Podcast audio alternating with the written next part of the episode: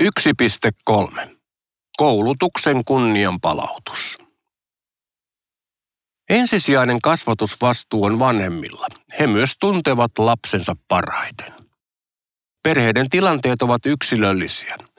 Kristillisdemokraatit luottavat siihen, että perheet osaavat parhaiten päättää, osallistuuko lapsi varhaiskasvatukseen päiväkodissa, perhepäivähoidossa vai viettääkö hän ensimmäisiä vuosiaan kotona vanhemman tai vaikkapa isovanhemman kanssa. Yhteiskunnan näkökulmasta lasten kotihoito on edullinen vaihtoehto, eikä sitä pidä hankaloittaa. Erilaisia vaihtoehtoja tarvitaan. Maahanmuuttajataustaisten lasten osallistuminen varhaiskasvatukseen on tärkeää kotouttamisen näkökulmasta. Varhaiskasvatuksen laatua parannetaan parhaiten lisäämällä henkilöresursseja. Varhaiskasvatuksen ryhmäkokoja on pienennettävä. Tälläkään hetkellä kaikissa päiväkodeissa lain edellyttämät lasten ja kasvattajien määrää koskevat suhdeluvut eivät toteudu. Tarvitaan lisää koulutettua työvoimaa ja parempia työoloja, jotta alan veto- ja pitovoima voidaan säilyttää. Lisäksi varhaiskasvatuksessa on otettava käyttöön laatukriteerit. On järjetöntä laittaa lapset päiväkoteihin, joissa ei ole riittävästi henkilökuntaa. Laadukkaassa varhaiskasvatuksessa lapsen tuen tarve voidaan tunnistaa varhain, mikä parantaa lapsen mahdollisuuksia saada tarvitsemaansa tukea ajoissa. Maksuton vapaaehtoinen esiopetus viisivuotiaille tarjoisi tarpeellista tukea kouluvalmiuksen parantamiseen sitä tarvitseville. Jatkuvien hankekierrosten sijaan koulutuksen perusrahoitus on laitettava kuntoon pitkäjänteisesti, yli hallituskausien. Riittävä perusrahoitus mahdollistaa erilaisille oppilaille hyvän oppimispolun ja tarvittavan tuen. Sen avulla varmistetaan riittävät työntekijäresurssit suhteessa työmäärään. Rahoitusta on kohdennettava ryhmäkokojen pienentämiseen ja yhteisopettajuuden lisäämiseen. Suomi on kansainvälisesti katsoen verrokkimaitaan jäljessä koulutuksen rahoituksessa. Pätevien opettajien ja erityisopettajien saatavuus on varmistettava. Yhä useampi opettaja harkitsee alan vaihtoa, koska työstä on tullut liian kuormittavaa. Pätevät opettajat ovat tärkeä osa suomalaisen koulutuksen menestystarinaa ja voimavara, jota meillä ei yhteiskuntana ole varaa menettää. Opettajien pako alalta on estettävä panostamalla työoloihin, huolehtimalla resursseista ja karsimalla tarpeettomat velvoitteet. Opettajan työn autonomiasta on pidettävä kiinni. Opettajarekisterin avulla voidaan varmistaa opetuksen laatua ja vahvistaa pedagogisen pätevyyden merkitystä opetusalalla. Opetusryhmien koot on pidettävä kohtuullisina, jotta lasten oppiminen ja kehitys eivät häiriinny. Ryhmän koko ja oppilainen erilaisen tuen tarpeet vaikuttavat suoraan opettajien työmäärään ja siten opetuksen laatuun. Jokaisen oppilaan on saatava oppimiseen tarvitsemansa tuki. Perusopetuksen oppilaista lähes neljännes tai tehostettua tai erityistä tukea vuonna 2021 ja tuen tarve kasvaa. Mitä aiemmin lapsi saa tukea oppimisen pulmiin tai neuropsykiatriseen ja käyttäytymisen haasteiseen, sitä vaikuttavampaa tuki on. Inkluusion ajatus ei voi toteutua ilman riittävän pieniä ryhmiä ja oppilainen tarpeita vastaavaa tukea. Inkluusion pitää olla lapsilähtöistä. Se ei saa olla säästökeino. Tuen resursseja on vahvistettava varhaisista vuosista lähtien. Myös erityisluokkia tarvitaan edelleen. Oppimisen eriarvostuminen on pysäytettävä. Vaikka Suomi pärjää edelleen kansainvälisissä oppimisvertailuissa, ovat oppimiserot eri ryhmien välillä kasvaneet huolestuttavasti. Osa lapsista valmistuu peruskoulusta yhä heikommin tiedoin ja taidoin. Esimerkiksi maahanmuuttajataustaisten oppilaiden oppimistulokset osoittavat, että tuen tarvetta on myös toisen polven maahanmuuttajilla.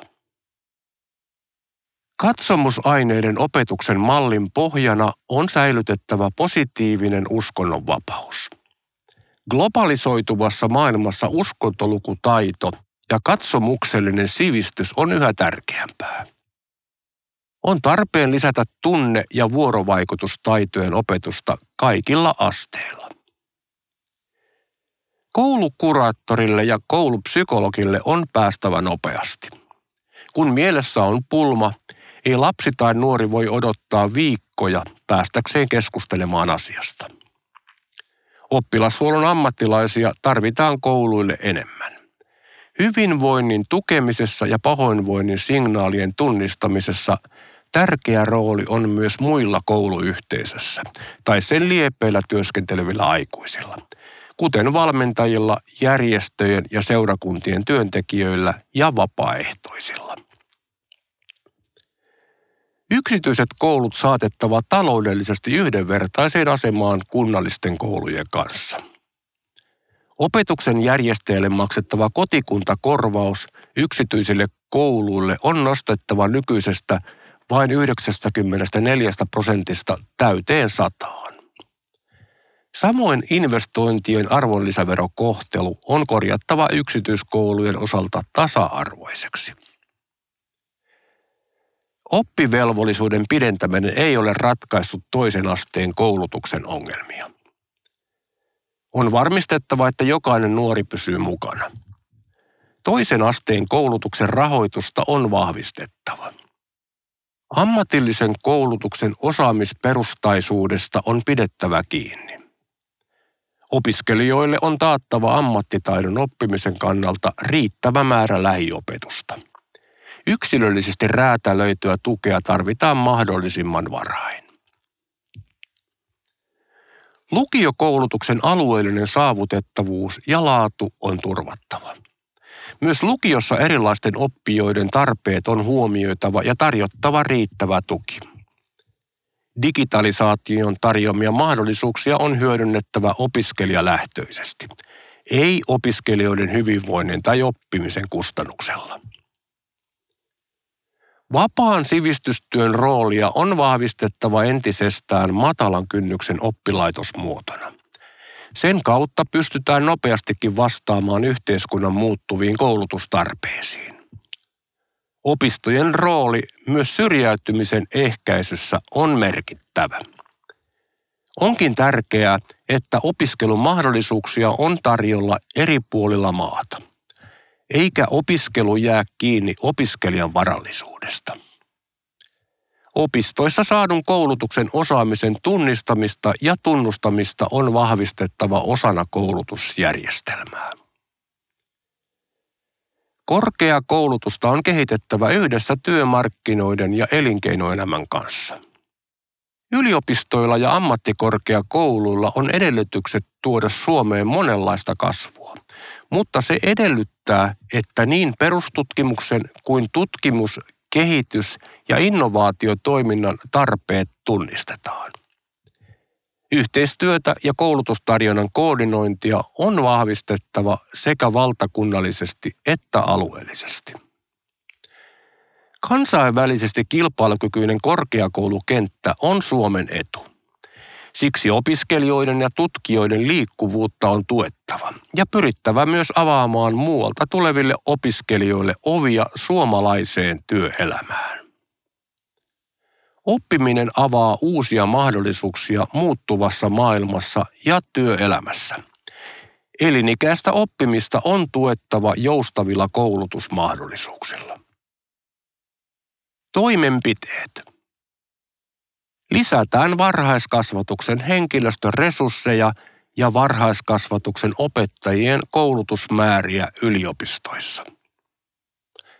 Panostetaan koulutuksen perusrahoitukseen hankehumpan sijaan. Varmistetaan oppimisen tuen riittävät resurssit. Turvataan riittävän pienet ryhmäkoot niin varhaiskasvatuksessa kuin perusopetuksessa.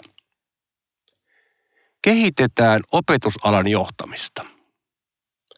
Otetaan käyttöön opettajarekisteri. Säädetään yksityisten koulujen kotikuntakorvaus samalle tasolle muiden opetuksen järjestäjien kanssa. Kehitetään ja lisätään oppisopimuskoulutusta yhteistyössä yritysten kanssa ja helpotetaan työllistymistä kehittämällä niin sanottu kisälli-TES-mallia, jossa palkka nousee opintojen edistymisen myötä. Korjataan lukiokoulutuksen rahoitusta takaamaan alueellinen saavutettavuus ja laatu. Vahvistetaan vapaan sivistystyön roolia koulutuskentän täydentäjänä. Kehitetään korkeakoulutusta nykyisen duaalimallin pohjalta. Edistetään kansainvälisyyttä lisäämällä englanninkielisiä tutkinnonanto-oikeuksia ja koulutusohjelmia. Otetaan käyttöön koulutussetelit elinikäisen oppimisen varmistamiseksi.